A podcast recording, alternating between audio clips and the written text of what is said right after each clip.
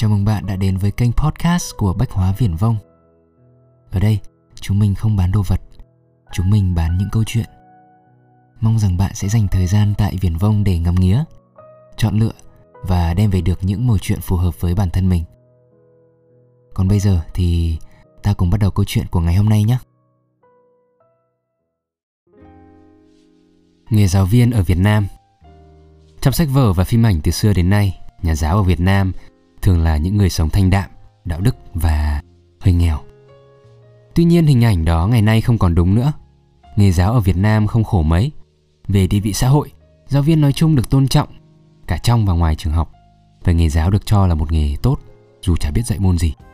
Lý do là bởi sau khi hạ bệ nho học, phe cách mạng vẫn giữ lại một số giá trị của ý thức hệ cũ, ví dụ như trung hiếu, trung với đảng, hiếu với dân, tôn sư trọng đạo cũng được chọn vào hệ giá trị mới và lý tưởng tôn thờ ba đấng, vua, cha và thầy của nho giáo vẫn được giữ lại qua câu mùng một Tết cha, mùng hai Tết mẹ, mùng ba Tết thầy. Và cứ thế, ý tưởng tôn sư trọng đạo được lặp lại nhiều đến mức chúng ta không nghi ngờ gì nó nữa, mặc cho bối cảnh đã khác nhiều rồi. Về khoản kiếm ăn, giáo viên Việt Nam khá hơn giáo viên nhiều nước khác. Xã hội đặt nặng thi cử nên nhu cầu học thêm luôn cao và ai cũng biết dạy thêm kiếm tiền rất ác. Ở các thành phố lớn, thầy luyện thi dạy một tối bằng lương vài tháng của nhân viên bàn giấy là chuyện bình thường. Trong những lò luyện thi thời 2000, mỗi ca dạy các thầy nổi tiếng dạy từ 500 đến 800 học sinh. Mỗi người đóng 20k và thầy được hưởng đến 80% số tiền đó. Bạn cứ nhân ra xem năm 2000 như thế là nhiều hay ít. Mà không phải chỉ ngày nay dạy học mới kiếm bộn. Những ông thầy giỏi thời nào cũng kiếm tiền khét lẹt. Phan Bội Châu trong hồi ký tự phán kể rằng dạy học kiếm tiền rất khá nên ông đã dạy một thời gian ngắn để tích lũy làm cách mạng. Mà đó là chuyện cách đây hơn trăm năm. Ngay cả ở những nơi có vẻ khổ sở như vùng cao theo tôi biết các thầy cô lên đấy cũng được lương rất ổn, tính theo mức sống của vùng.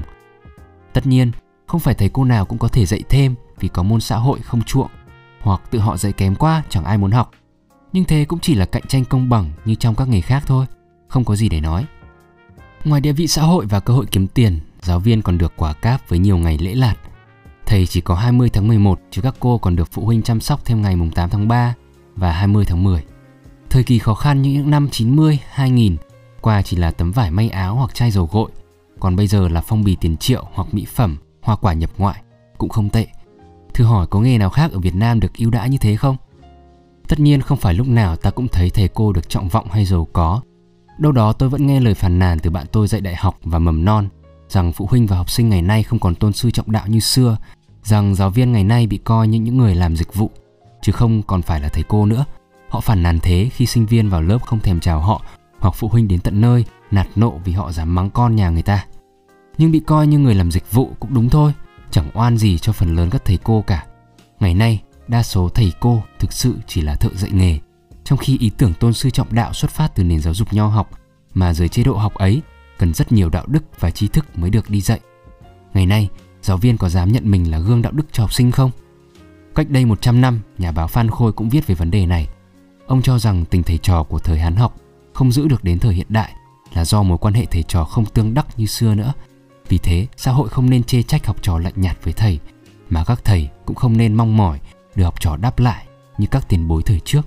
Vì ngày nay, ta có cho học sinh những điều mà nho ra khi trước cho môn đệ của họ đâu. Về sự tương đắc, xưa kia, các môn đệ đức khổng lúc thầy mình mất đều để tâm tang 3 năm, có kẻ bình nhật được ngài yêu thương hơn, lại cất lều nơi mộ mà ở trong 3 năm ấy nữa. Học trò đối với thầy vừa phục vừa kính vừa yêu đến như thế là vì sao? Theo lễ bậc cao nhất lấy đức làm quý rồi thư đến chuộng thi và báo. Thi là sự ban ra báo là sự trả lại. Sự trả lại bao giờ cũng tùy sự ban ra. Học trò sở dĩ coi thầy như cha là bởi thầy đã coi trò như con vậy. Ông thầy đời xưa dạy học trò chẳng những bằng sách mà bằng người. Nghĩa là ông thầy lấy chính mình làm khuôn phép cho học trò noi theo. Ông thầy nào có hoài bão cao, đạo đức lớn mà được người học trò hiểu cho mình, làm theo mình, thì sự quan hệ với nhau lại còn đặc biệt hơn những trò khác. Sự tương chi tương đắc của thầy trò nó cũng thân thiết như là vợ chồng bầu bạn. Nhiều khi cha con không hiểu nhau mà thầy trò lại hiểu nhau. Giữa cha con thường có một cái không biết kêu tên nó là cái gì, mà như bức tường để ngăn trở sự hiểu nhau chứ còn thầy trò mà đã vừa ý nhau rồi thì không còn có bức tường ấy nữa tương chi tương đắc thì thật là tương chi tương đắc thầy trò mà đến bậc ấy thì khi một người chết đi trong lòng người kia mang một cái vết thương trọn đời chứ không những tâm tang 3 năm mà thôi. Về bản chất công việc, sau Đức Khổng trong cõi học bị văn chương khoa cử choán mất rồi thì đạo thầy trò cũng kém xưa. Lúc bấy giờ chỉ là mấy anh thợ làm văn truyền nghề cho những thợ bạn của mình, chứ không còn phải là thầy trò. Không có cái hoài bão cao, đạo đức lớn nêu ra thì lấy đâu có được sự tương chi tương đắc. Anh thợ làm văn ấy chết thì còn thiếu chi anh thợ làm văn khác. Có điều là theo nho giáo thì cũng làm ra bộ tâm tang cho có, chứ thật tình trong lòng họ chẳng có cái gì là cái vết thương. Về tư cách người thầy của hai thời đại, cái đạo thầy trò xứ ta hồi xưa mà ta cho là hậu đó đem mà so với đạo thầy trò trơn thật như cửa khổng ngày xưa vẫn đã khác nhau xa lắm rồi huống chi đến thầy trò ngày nay đem mà so với hồi còn học chữ hán lại thấy khác nhiều nữa vậy mà hiện bây giờ người ta còn muốn học trò trong nước ta, phải giữ cái lề thói ngày xưa ấy đối với thầy họ là nghĩa làm sao? Phải chi trong khi đổi theo tây học này mà cách học cũng như cũ, có một ông thầy dâu ria đạo mạo, mang áo rộng đen, ngồi ván ngựa, dựa gối xếp mà giảng những toán pháp, địa dư, cách trí cho hàng mấy trăm học trò. Thế rồi đến khi họ lập thân được rồi, họ quên thầy đi, không còn kể về tình sư đệ nữa, thì mới đáng trách chứ.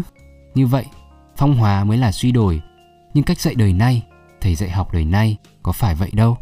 Ngày xưa, người ta từ nhỏ đến lớn có thể học chuyên với một ông thầy mà thôi.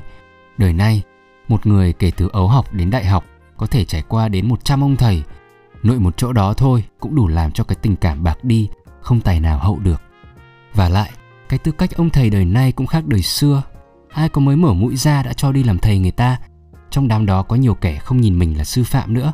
Họ không chịu cái trách nhiệm dạy bằng người, mà chỉ chịu cái trách nhiệm dạy bằng sách.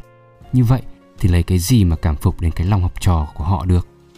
Thầy trò đời nay phần nhiều là tuổi tác sắp xỉ nhau, sự từng trải bằng nhau, nết na một chín một mười với nhau, cho đến sự tri thức cũng không hơn không kém nhau là mấy. Vậy mà nghiễm nhiên, một đằng ngồi bàn trên, một đằng ngồi ghế dưới, chẳng qua phân biệt ở cái trình độ biết tiếng pháp được ít hay nhiều.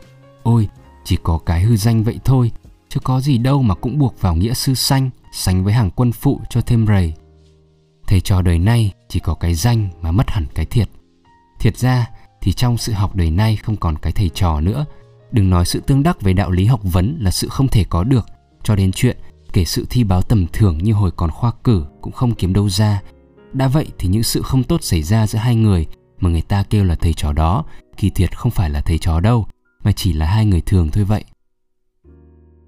Cảm ơn bạn đã dành thời gian lắng nghe số podcast lần này của bách hóa viển vông hẹn gặp lại bạn ở những số tiếp theo. Xin chào.